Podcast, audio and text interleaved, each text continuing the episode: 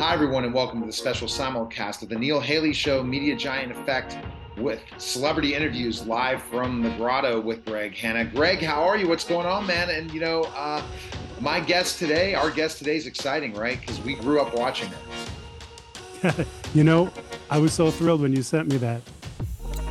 Very excited to do this interview. Yeah. Yeah, it's it's a lot of fun. It's the the way this industry. It's so amazing in a number of nine thousand plus interviews, stories, and different things. But I'm excited to welcome the program Ilene Graff. We all know her from Mr. Belvedere's days, and also on Grease and musician, Grammy nominated. I never knew all those things, Ilene Thanks for stopping by because we just remember you.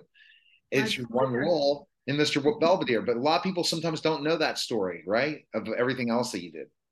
Well, you know, you find that when you scratch the surface of a lot of people that are on TV, that we get to know people for one special role. And then when you look a little deeper, you realize, well, they had many years of experience. They were on the stage where they learned their craft. And uh, you go to one audition and your life changes, and suddenly everything else you ever did, nobody's ever heard of.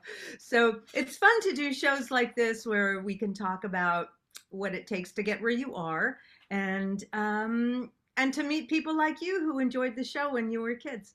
Exactly. So, Greg, I want I know you. I know you have tons of questions for Ilene. So, go ahead. you, you know I do. Well, fantastic. It's such an honor to meet you. Thanks for being on. Um, so, how did you get started? Like, when did you decide that you wanted to like get into this and showbiz and all that stuff? And how did it happen? Well, I grew up in show business. My dad was a singer. He had a successful vocal group in the 50s and the 60s and New York. So he sang on lots of jingles and records and stuff like that. So um, I grew up in the business, never really as a kid thinking I would go into it. I was suited for it. I could sing. I sang in tune. I I had a certain skill set that you get, you know, by osmosis when you're in a, when your family is in a business. Um, but I didn't really uh, entertain the thought of going into it professionally until the very end of high school, when I did my first musical in high school, which was Once Upon a Mattress, and I just loved it. I mean, I always loved singing. I was always in the Glee Club and the folk singing club and all of that. But there was something about being in a musical that just oh my gosh, this is great. So um, when I went to college, I was a drama major, and so I wasn't one of those kids who, from you know the age of five, said I'm going to be in show business. That wasn't like it for me, and maybe it's because it was the family business. Wow, and it's it's that thing, and you figure out what you love to do. So this is what you mm-hmm. love to do, right? And that's why you said I'm going to do it. Yeah, very lucky to be able to do what you love to do. As you know, you're sitting here chatting with people that that you've always wanted to meet and uh, what a what a joyous thing it is to have in your get life. Paid, I and I get and I get paid for it. So you know, go figure. The the, the thing the thing that the, I'm living the dream exactly. When I was a professional wrestler, I had the same thing. I, I lived the dream. When you get to do something in entertainment, and you get paid for something you enjoy, it's it's what a feeling. Yeah, it's it's the greatest. I I have I cannot contradict you on that at all. Well, that's amazing. I'm just going to just say real quick, you, you know, I'm by osmosis, you know, my, my dad was an electrical engineer. He built one of the very first microcomputers, like back in the early, early 70s. And I used to hang out with him when he did that. And, you know, I'm a top cybersecurity and computer expert. And that just kind of came in as well. It, and I love what I do. And it's like playing. So I can't believe I get paid to play, you know? Yeah. Hanging out in the grotto. What, what you do has changed all of our lives. Uh, we would never be sitting here like this without the work that your dad did and the work that you continue to do.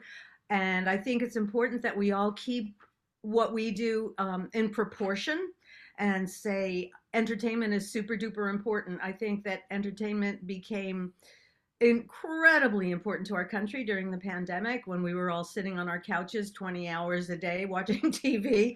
Um, but what your family did literally changed our everyday life so that we can communicate like this so that we have the world uh, in the in the palm of our hand.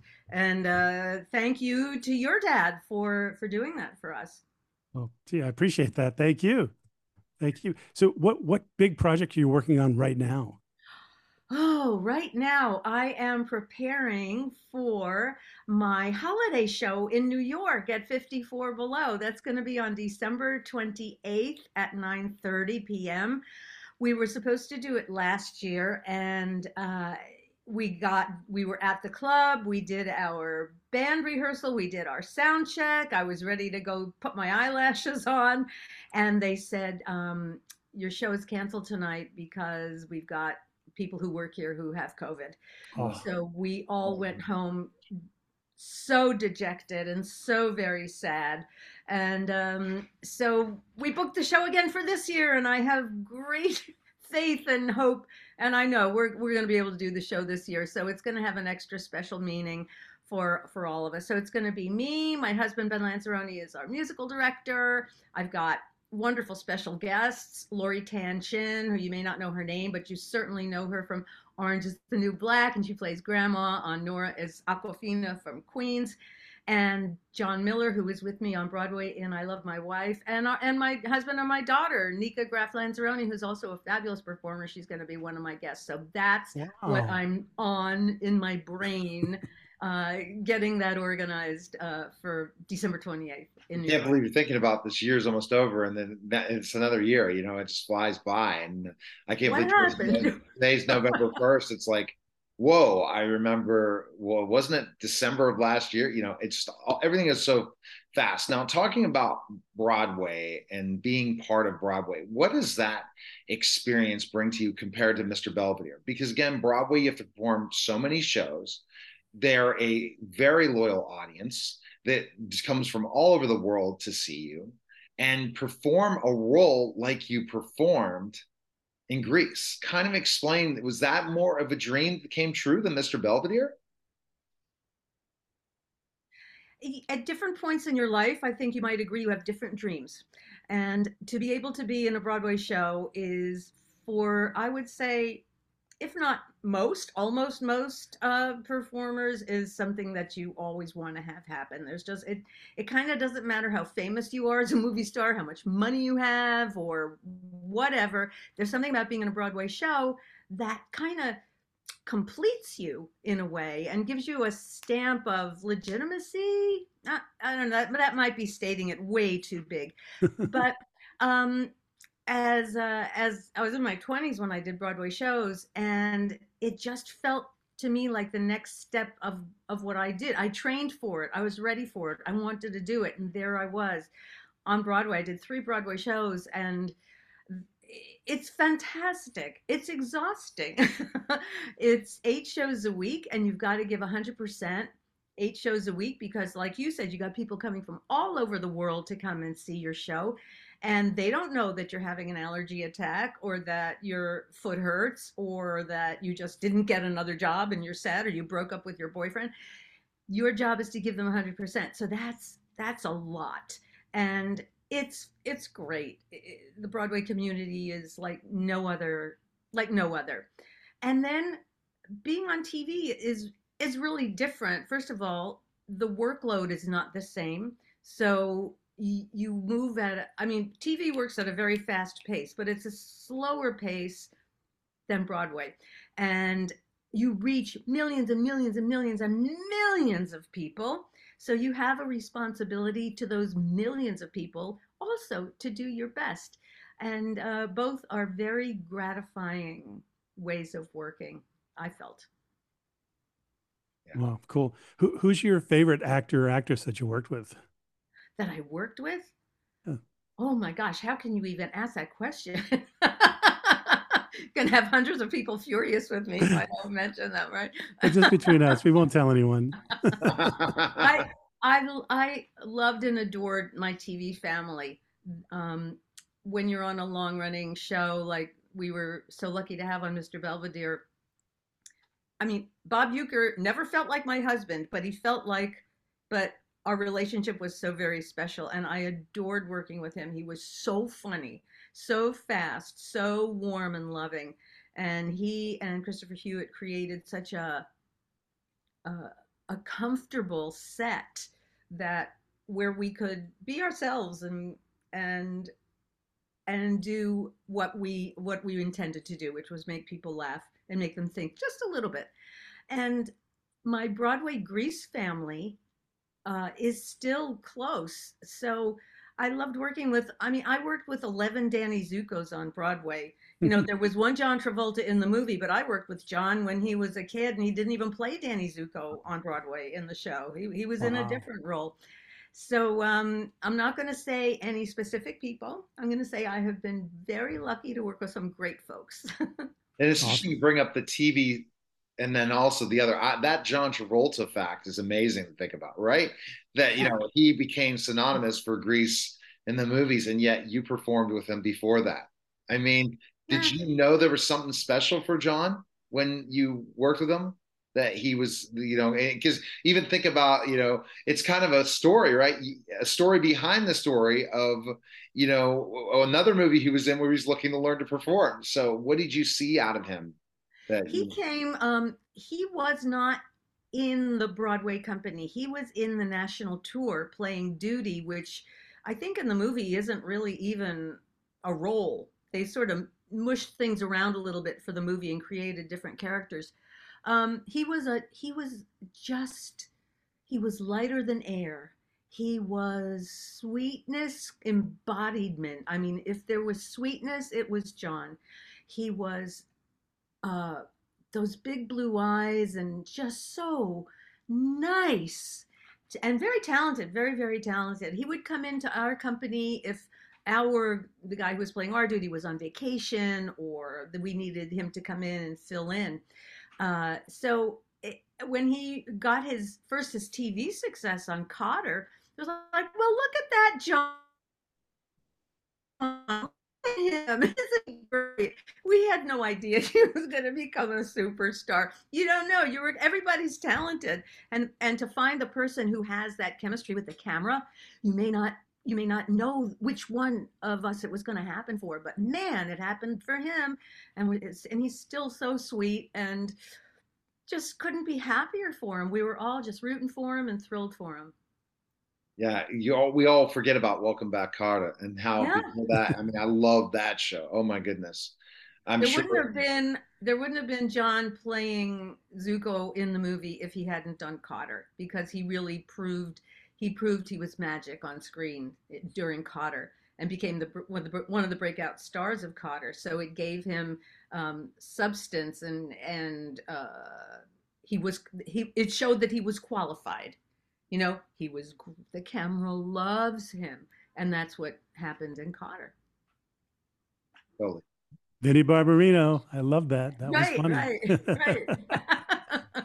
well, that's great. Well, Ilene, I have a, I have a question that w- we kind of started asking this like last four interviews.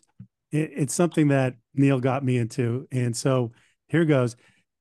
Do you do any impressions of anyone? And if so, what's your favorite and would you do a little bit? I I I fail this question. I, I you can just put a big fat F next to me with this question because impressions are something I have never done. Um, really? My, my, my family no, it just doesn't come up. My family says I do Carol Channing, and I say I would never do this in front of anybody except you guys. And um, it, there are some people that just are so good at it. They have a great ear and their faces are elastic and they can do that stuff. But um, I think we have to move on to another question. That's so. See, we I, I you, failed you. I'm sorry. No, no, you can fail, okay. and that's that's we like that, and that's a great question Greg's asking. I guess it Greg, a, Greg, Greg, Greg wants question. to do impressions. Then I guess he wants to be impressionist. Then you know we've had some of the greatest impressionists on the show lately, so he's like, "Well, can everyone do it?" Yeah, I guarantee she can. If we were going to do improv right now, like you know, whose line is it anyways? You would be able to do it. Trust me. You would yeah. be able to say, play a character right now. And I've interviewed one of them from Whose Line, and it was hilarious. And we did a a deal where I, I was a professional wrestler and he was a wrestler and we went back and forth. I, I never acted except in wrestling. So I have right. acting ability, but not to the level. You know, when you think about The Rock and you think about different people, how they became actors. And I think that Rock finally broke through because Hogan never Hogan could never ever be the right actor. I don't think anything he acted in, we just knew him as Hulk Hogan. The Rock right. was able to change it, and he was smart. And then now you're seeing with Cena, so it's very with John Cena, same thing. All right, so let's talk about the family again. You know, when you talk about Mr. Belvedere, how much do you still get recognized, and how many fans still are there of Mr. Belvedere all over the world today? I mean, it's that's the thing yeah. about these certain shows. Yeah, you know, I still do get recognized, and certainly not like when the show was in its heyday, when I was recognized every day wherever I went. But every once in a while, it's so cute. You know, you'd be out at a restaurant or in a line at the airport or whatever, and you see people like sneaking that look at you, and then they look away, and then they look at you, and they look away, and I always go, "Hi," and they go, "Oh, I loved you so much, you ran in." you know? it's adorable, but um, I was in the grocery store one day. This is one of my favorite recognizing me stories. I was in the grocery store one day in the frozen food department, and there's this guy who worked. I never saw him before, but he worked at the store. He was wearing his Ralph's uniform and his name tag. This guy was tatted from his neck to his toes. He had everything pierced in his face that you could imagine. he had black, greasy, spiky hair. He was like a scary looking dude, right? If you saw him, except now we know that that's just a look and it's a costume. And he saw me and he puts out his arms and he says, Oh my God, it's Mrs. Belvedere. And he gave me a hug, this big, tall, scary dude. And I said, You are the most adorable guy I've ever seen. He said, I just got so shy around you, but I just had to give you a hug and let you know he turned into a five year old again. It was the cutest thing I ever saw. So it's those kinds of um, moments when you get recognized and they open up to you a little bit and tell you I, i've heard stories about how latchkey kids you know we were on for a long time 3.30 in the afternoon all across the country and a lot of kids would come home from school and nobody would be there for them uh, which is you know it's the, a fact of life when you need people need to work and make money how many times people have just grabbed my hands and say, You helped raise me. I knew you were going to be there every day when I came home from school, and it meant so much to me. So, those kinds of moments are so wonderful and gratifying and it and it, it, it you know it takes you aback and say my gosh we really had an influence on people that's significant yeah significant what what was the last year that uh, mr belvedere was produced oh gosh i um I hate to even say it outside, 1990, long 90, time ago. Yeah, yeah, yeah. That's, yeah. that's what I thought. Yeah. Yeah. Wow. We ushered in the new decade. Yeah, no, seriously. It was pretty terrific. Um, yo, Neil?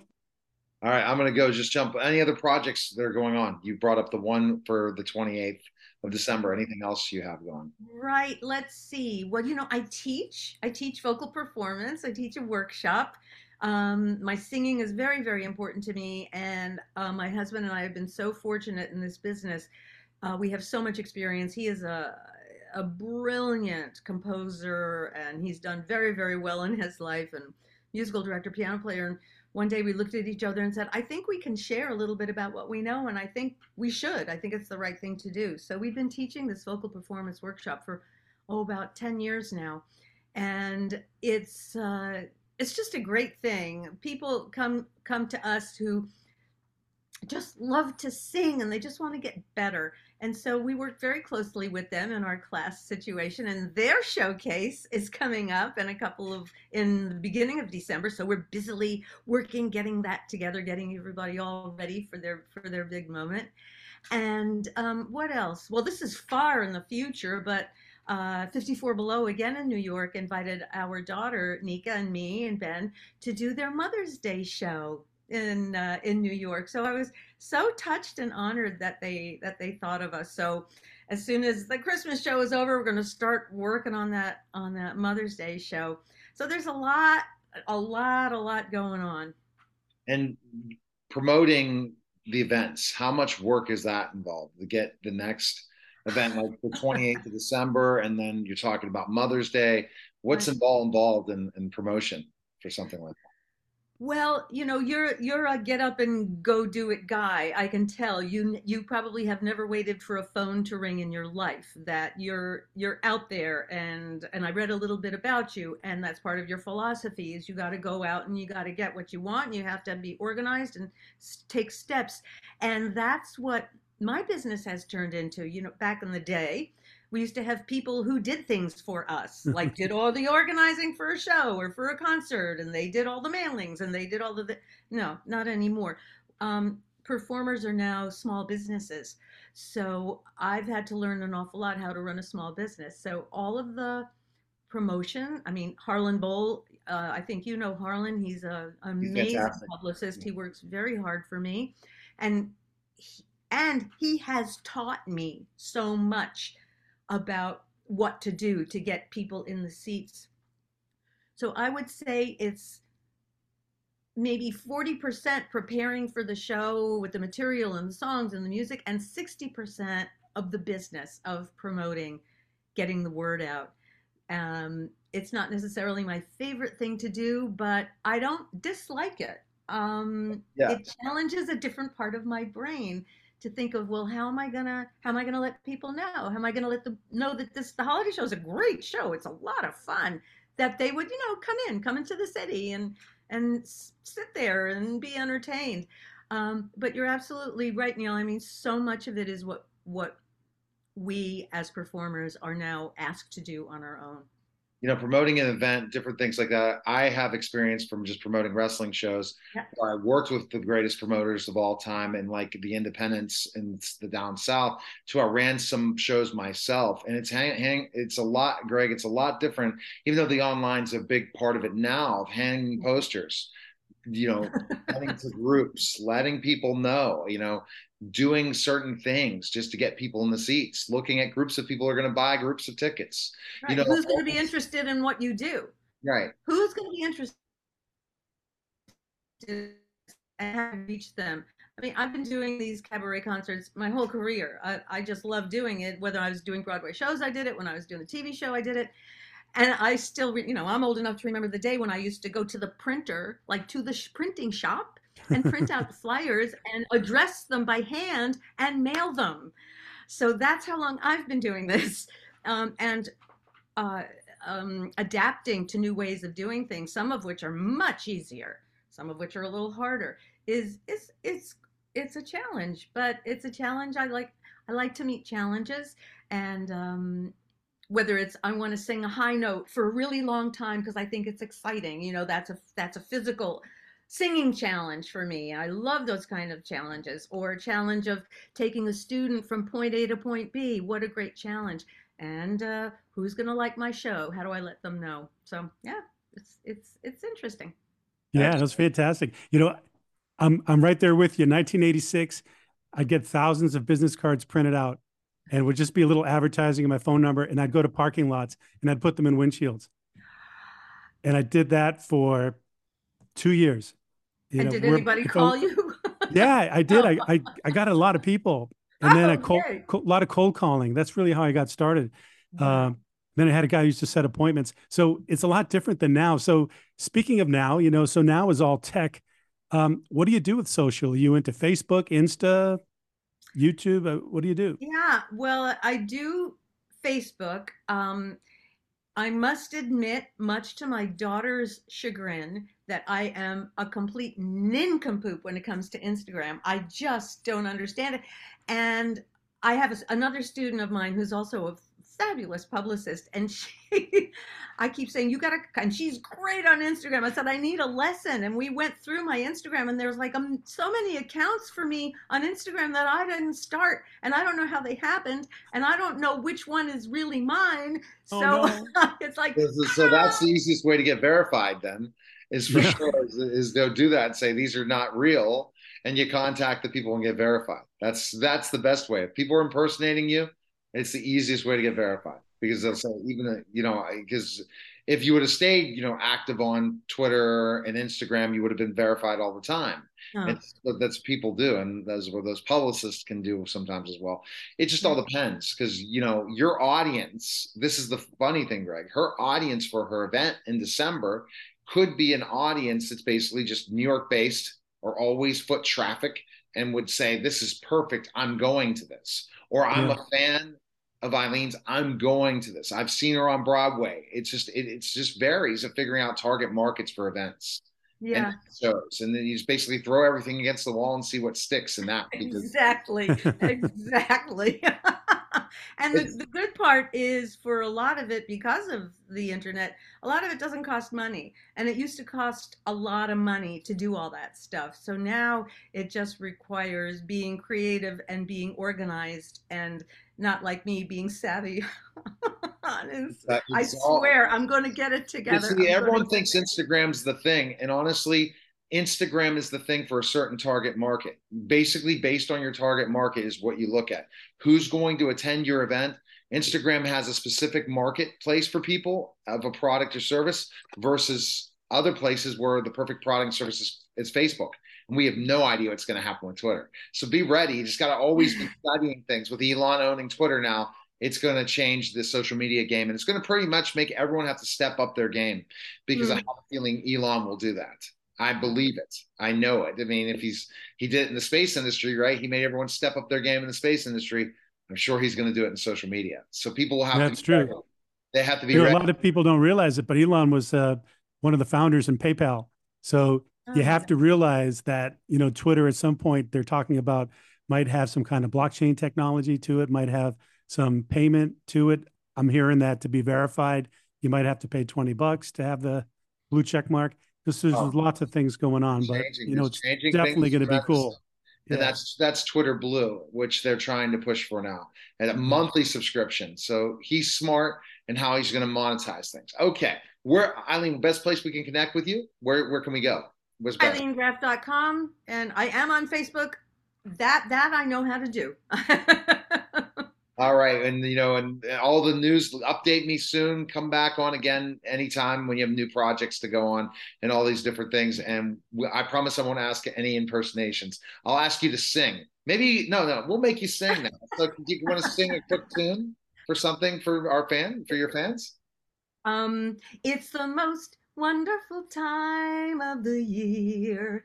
Can't sing too much because then we're paying royalties. And as a family that that uh, my husband wrote the scores to lots of TV shows, so we are firmly in favor of royalties for composers.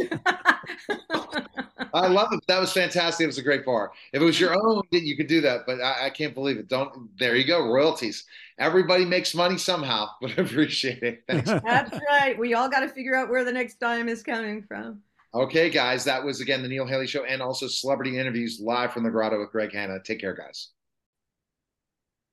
Hi, everyone, and welcome to the special simulcast of the Neil Haley Show and Growing Older with Enthusiasm with our host, Dr. Ron Kaiser. Dr. Ron, how are you? I know you're excited about our guest today, especially when we've been talking last couple weeks on uh, your social media about how important it is to be healthy the older you get, to to work out and all that stuff. You talk about those things, right? Yeah. So I'm absolutely excited to to talk with with our guest because we operate in the same space. We seem to have the same philosophy and uh, looking forward to, to how he can help me as well as all our other listeners. All right. All right. So we're excited, Eric, for you to join us today. Uh, you're the C- CEO of Vivo. Is that correct? Is that how you say it? Vivo. Vivo. And uh, thanks again, Eric, for stopping by. Now, talk to about the journey. Let's go right into specifically the journey and how you became an entrepreneur. How did that start?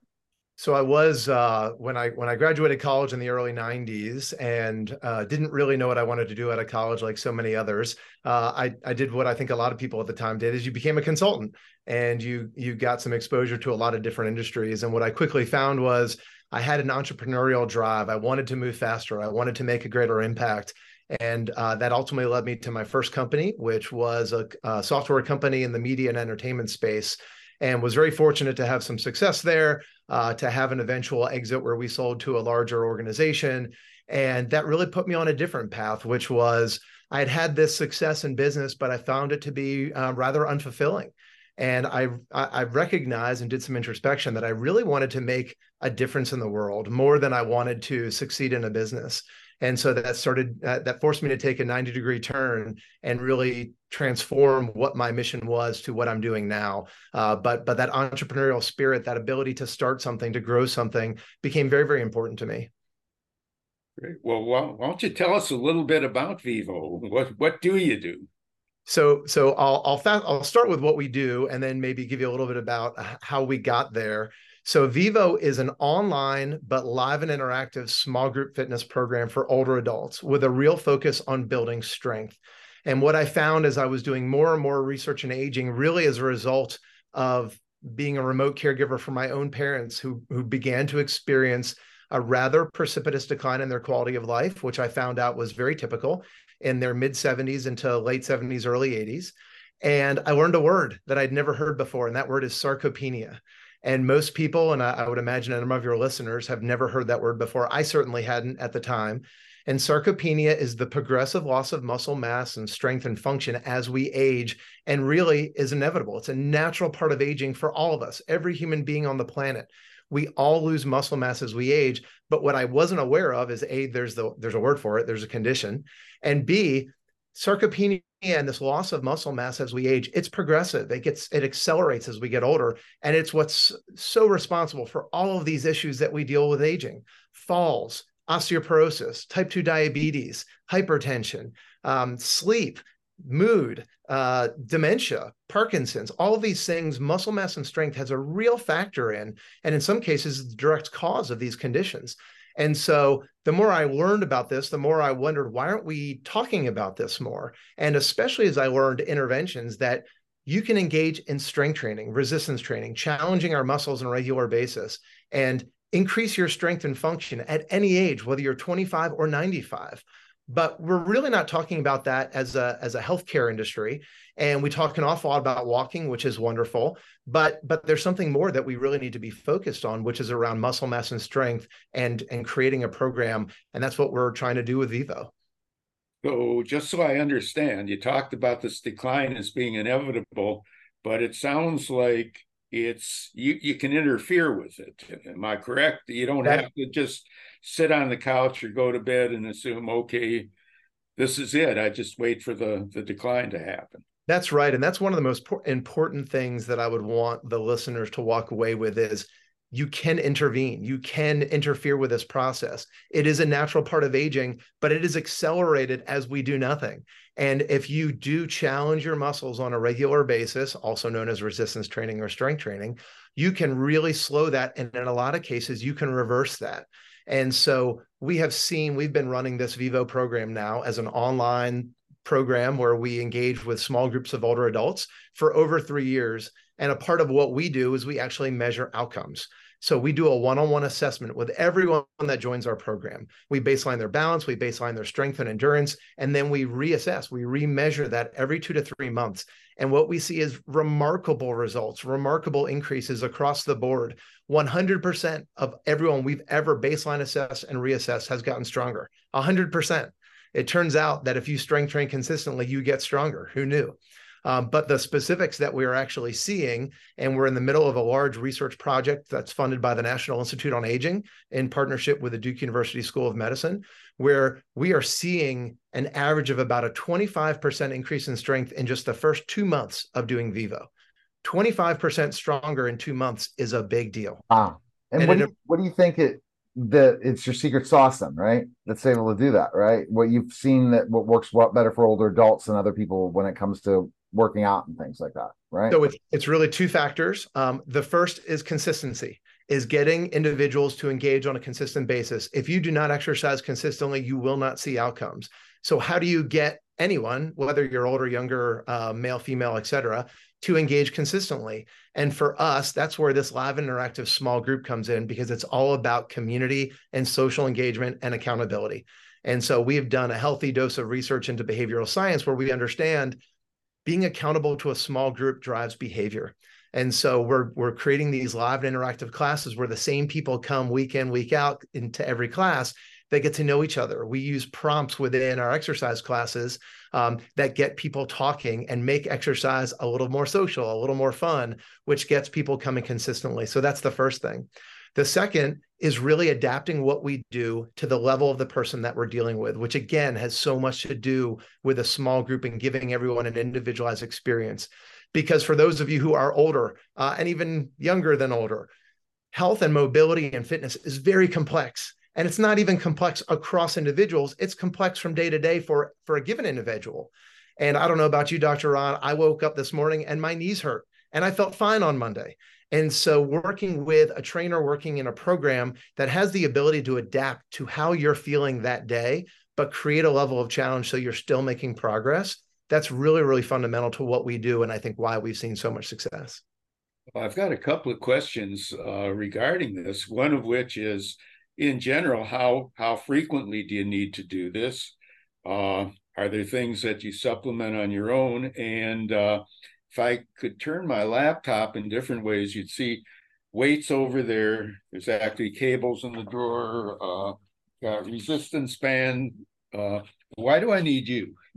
I love it. Um, so the first question is the science around strength training really says that three times a week is optimal.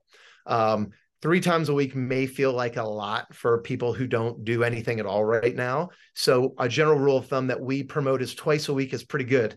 So we we really see the majority of our customers, 85% of our member base comes to Vivo twice a week. And so we see wonderful results from twice a week. Once a week, if done consistently, is certainly better than zero, but once a week is really more about maintenance. And so there's nothing wrong with engaging in strength training once a week. Again, it's better than not, but we really encourage people to do this twice a week because that's where you see more significant improvements. And obviously, three times a week is optimal. And why you need someone like us at the end of the day, we feel like everybody needs a coach, everybody needs a guide to walk them through this because it's complicated. And unless you are really experienced with exercise, unless you are really experienced with your form, how to challenge yourself on a regular basis to continue to see those improvements, it can be hard to monitor this yourself. And the worst thing you can do is start an exercise program without really knowing if you've got good form, if you're doing things in the right way and hurt yourself. And that is the fundamental thing that we always preach. And what we really want to do is get people to a point where they can be self sufficient.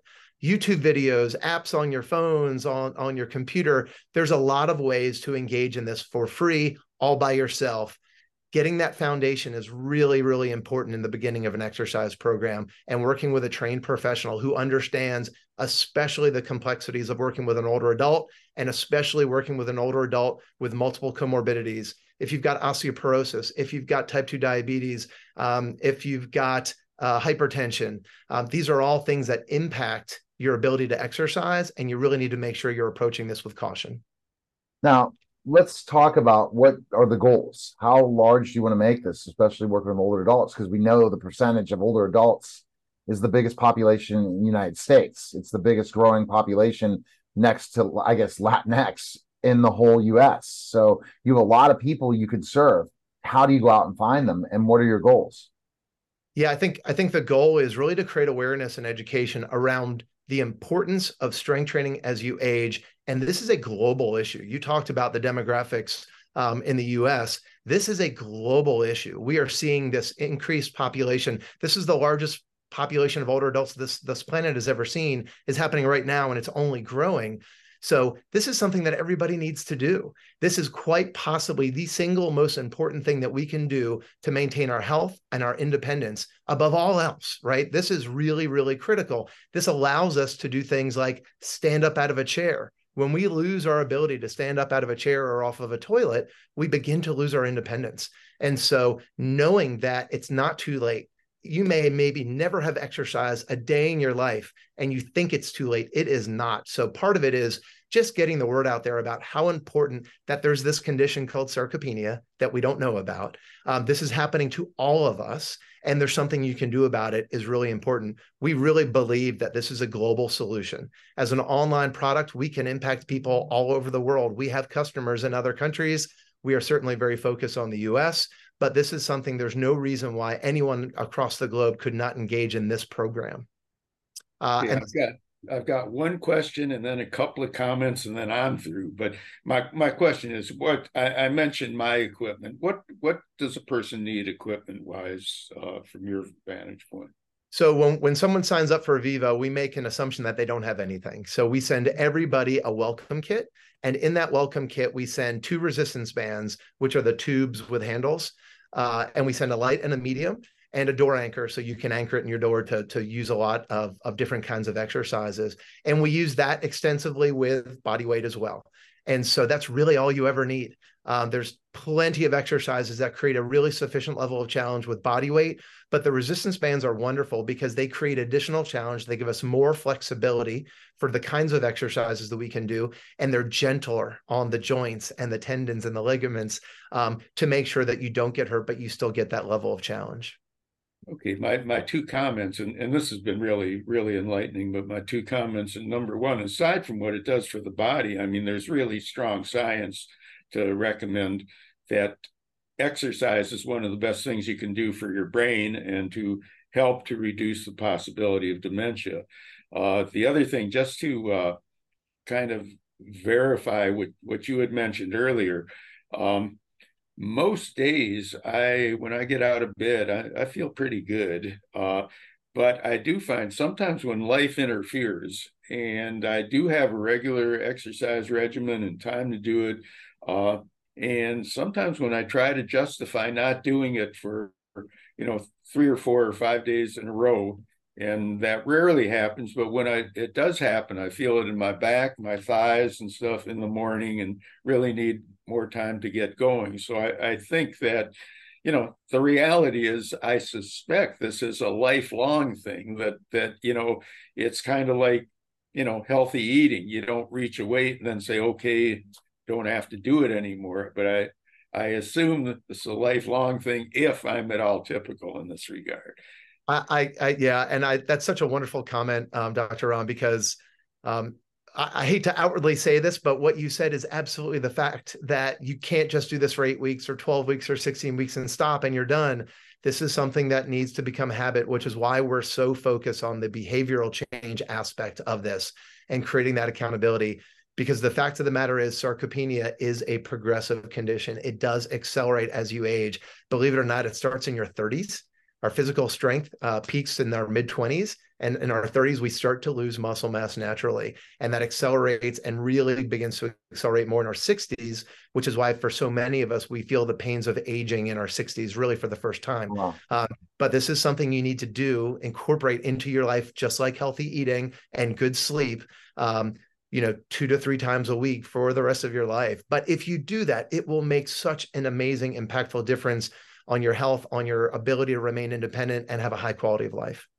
You notice that intermittent fasting at ways at times can also help in that process because I'm a huge intermittent faster and I haven't been in the gym as much in the last six months, but I'm still active all the time. And I feel my muscle mass keeps growing from doing it. Like like fat burns and it just just by taking seven, eight hours not eating. I don't snack ever and all that stuff. And I do intermittent fasting. I may have something small, but I still consider intermittent fasting for someone who's 6'10, 280 pounds, right? And so, yeah.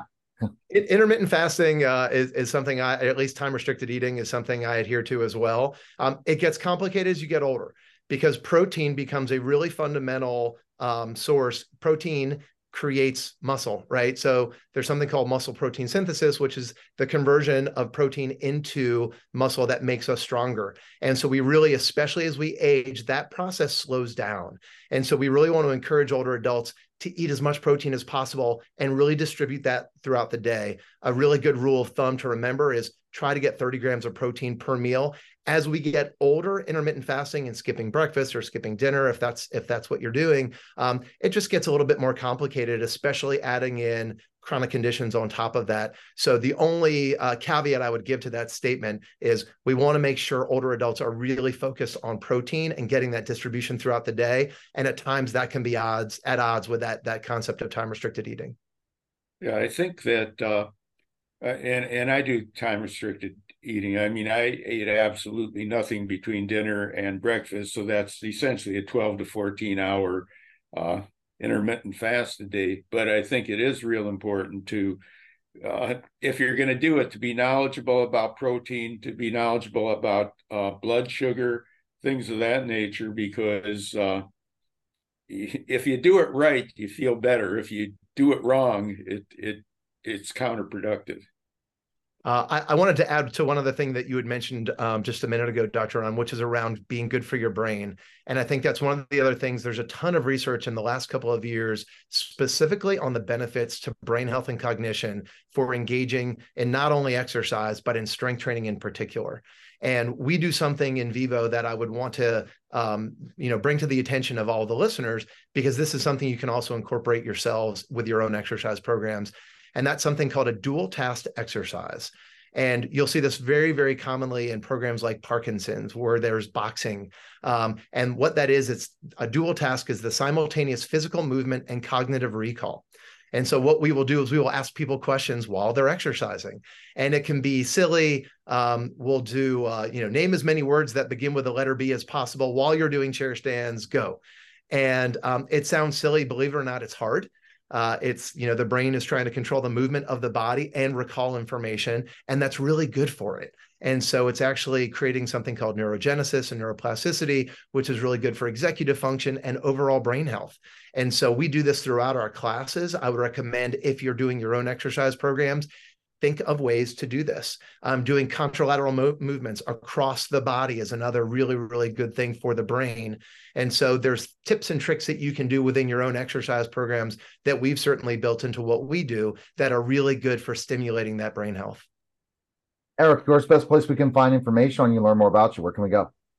You can go to teamvivo.com. That's T E A M, like you're a part of a team, and Vivo, V I V O. So teamvivo.com we have a way that you can take a free class, a free introduction. We know that exercise is intimidating, especially for older adults who maybe haven't done this in a while. So we just want to give people a safe place to go try this for free, see what it's like. We'll give we do more talking than work than exercising that first class and just introduce you to get you comfortable to see you can do this. It's not too late and this will make probably one of the most significant changes in your health and wellness and independence that you can possibly do for yourself. All right. Anything else to add, Dr. Ron? I well, I got lots to to ask and to add, but uh, given the the time constraints, I really really appreciate you know what you've shared with us. I mean, it's it's a ton of stuff to to you know kind of process and and utilize, but I really applaud the mission because it's it's just so important. Thank you so much. Appreciate it, Eric. Thanks again. All right, that was a special simulcast of the Neil Haley Show and Growing Older with Enthusiasm, guys. Take care. I came to fitness kind of a, a roundabout way. I worked in corporate for a number of years as a fundraiser, event planner at a number of universities and um, nonprofits. And um, after I worked at UM, I worked at uh, Florida International University, United Way of Broward County for five years um, the Parkinson Foundation, but somewhere in there I was doing fitness. Um, and I loved it. Hi, and welcome to Women CEO in Reflection, a podcast dedicated to personal growth and mental health discussions with women CEOs across the globe. It's here where inspired women get candid about what drives them to succeed and the personal challenges they've encountered on their path to success. So, if you're a woman on a mission, this is the podcast you don't want to miss. So, sit back relax, and let's get candid. Hello, everyone, and welcome to the Women CEO in Reflection podcast. I'm your guest host, Rachel Lavin, the author of the Donut Diaries. And today I have the beautiful, amazing Shebah Carfagna. Yes, and we are going to talk to her about all the amazing things she's doing, not only in her community, but for herself, for her family, and how we can stay ageless. So I am going to go ahead and just turn it over to you. What I'd like you to do first is just tell people a little bit about you, your background before this job, and then we'll go into that, okay? Perfect, perfect. Rachel, thank you so much for having me on. I so appreciate you selecting me to be on your podcast. It's quite an honor to work with you again. Um, you do wonderful work. The Donut Diaries, I'm so happy for you. It's so very successful. So just wanted to mention that it's a great book, and so we've got a couple of copies around here. Um, so, so here's my story. Um, I came to fitness kind of a, a roundabout way. I worked in corporate for a number of years as a fundraiser, event planner at a number of universities and um, nonprofits. And um, after I worked at UM, I worked at uh, Florida International University, United Way of Broward County for five years, um, the Parkinson Foundation. But somewhere in there, I was doing fitness, um, and I loved it. And um, and somewhere in there, I, I got married and had a son and who is a who turned out to be a special needs individual, which is quite a blessing. Usually, when you say that, people go, "Oh, that was so terrible," um, but it's been quite a blessing for me.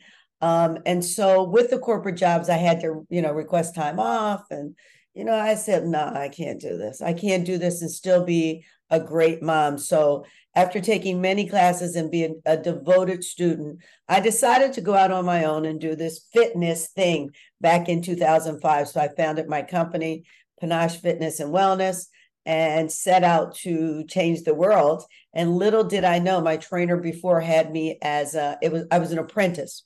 So we would get up at quarter to four in the morning before I had to trek off to University of Miami and he would line us up and train all of us but i was a prototype so i was actually in college learning how to become kind of like a uh, a bodybuilder if you will back then back in 1997 it was more about bodybuilding and how you mm-hmm. look but um, i soon realized that i could do that i had another mentor who taught me how to teach so teaching is another gift to learn how to teach people and um, kind of influence them and get that fire going on. And so I stopped, quit my corporate job, and just went out and said, okay, this is what I'm going to do. Um, fortunately, I had the presence to know that I, for me, this wouldn't work. I didn't want a gym. So I didn't want a bricks and mortar. What I did was I turned it into a service for five star hotels and spas, which kind of aligned with my corporate background, but to deliver fitness services. So if you fast forward, what that means is um, I deliver fitness services, whether they're personal training, fitness classes, um, gym renovations, fitness equipment, fitness servicing. So I wear many different hats. Um, that was established around 2013, where I decided that I wanted to do more. And then from there, because I've been doing this 17 years, I've come across this whole notion of wellness, which is kind of timely and and bringing in wellness and trying to be ageless. And i think that turn happened to me in 2018 um, when i had a hip replacement. So i had a hip replacement in april of 2018 i went back to work in eight days as a personal trainer because i prehabbed and then consequently rehab and then i had a joint toe replacement four weeks later on the opposite foot okay and four weeks later i was at special olympics in um, seattle with my son. So it was kind of a whirlwind kind of thing. And then I said, you know what? I really want to talk to people about joint toe replacements conditions, Alzheimer's, Parkinson's, um, cancer, breast cancer. Andrea, Andrea Leonard gives out a great presentation how to work with women with breast cancer. I've, you know, menopause, things that people don't want to talk about. And you know, you referred to me as sassy before, but I love to talk about things people don't want to talk about. As you age, no one wants to talk about things. Everyone wants you to figure it out, you know? And so that's how I fell into this kind of like passionately, but all along under the auspices of spending more time with my son. And then working with special needs individuals is so important because they are the forgotten population very much so. So, you know, people really don't understand how to interact with special needs individuals. But more importantly, their level of fitness is not where it should be because they are the forgotten population. Their parents are typically overwhelmed, which I am. My son is 33. And so a lot of time goes into that, and parents go with that sacrifice. So the parents don't get to work out. And then the special needs individuals don't get to work out. And so focus has become kind of keened in on that.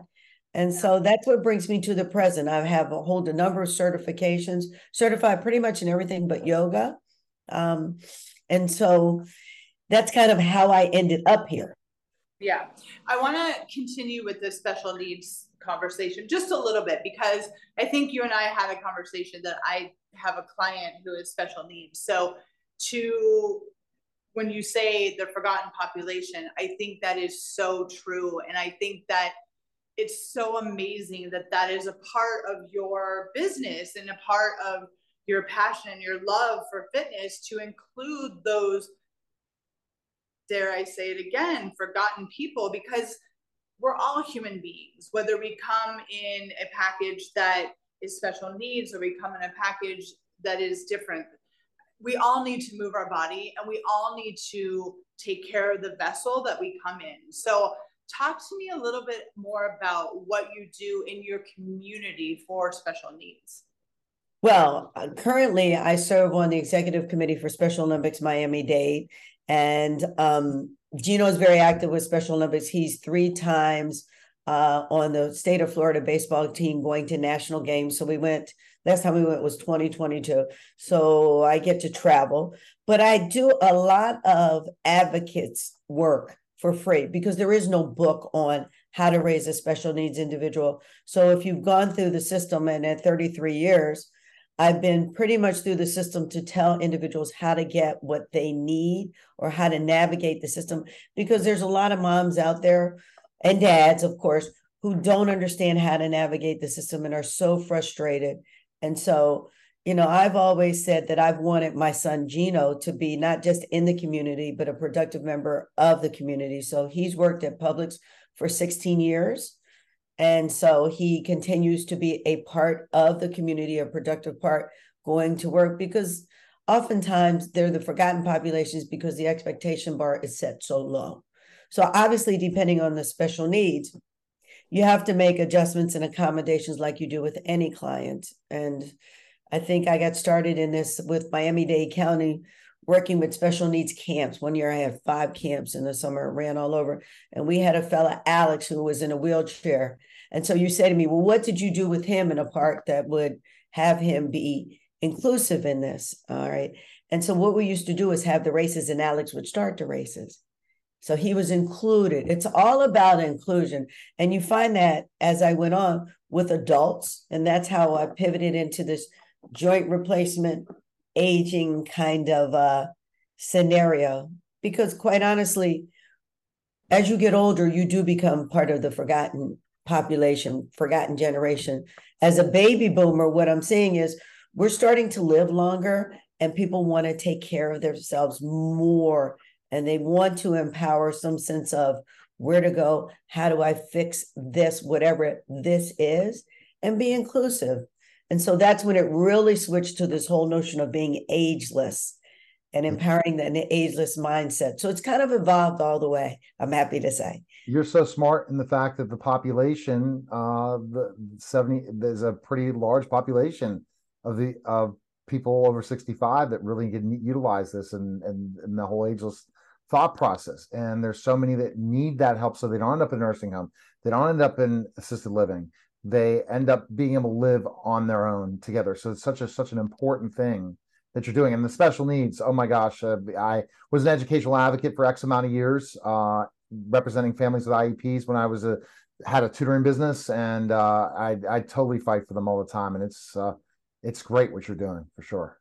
Thank you so much. It's really tough when you go to an IEP meeting. I used to, I remember when I used to go to the IEP meetings for my son, and you're the only parent there. Sometimes the dad can't attend, but you're sitting there with all of these experts who haven't read the file, who've not met the child, and who kind of gang up on you for lack of a better word. And so one of the ways that I got around that I learned early on is you have to win them over. So you don't because you need to get what you need to get. And so what I would do at the you know I would say to them, well, you know, they would say to me, Gino's only going to have an IQ of, he only has an IQ of 50. He didn't talk till he was seven, you know. And I used to sit back and say, Do you have children? And they would look at me and go, Yes, because they really didn't want to answer. Well, all you want is the best for your children just like me you know and then i'd start to cry and there wasn't a dry eye in the house because then they don't look at it as a file that's sitting there they're looking into a mother's eyes and as a mother or father parent let me say we're at a different time um, that's really all you want you know and so a special needs individual is one that is certified and gets benefits there's many special needs individuals who are not certified and who are successful in corporations for sure. Okay. A lot of the clients, let me say this a lot of the clients we work with, because we work in an exclusive island on in Miami, uh, millionaires and billionaires, we're blessed to do that, are special needs, but extremely successful. So when they came along, they're in their 70s, They either institutionalized you, called you retarded, or you managed and got by. And so we have one client who is an attorney of a very successful law firm who is Asperger's. I mean, I can walk in and see who's Asperger's. We have some that are ADD. And aside from that, the re- joint replacements, you know, the the the scoliosis, I'm very big on posture, you know, and on that positive, positive mindset that you're not aging, you're aging well. Everybody likes a fine wine that's aged well. Everyone likes aged meat if you eat meat, you know. Everyone likes the idea of aging, but in America, the association with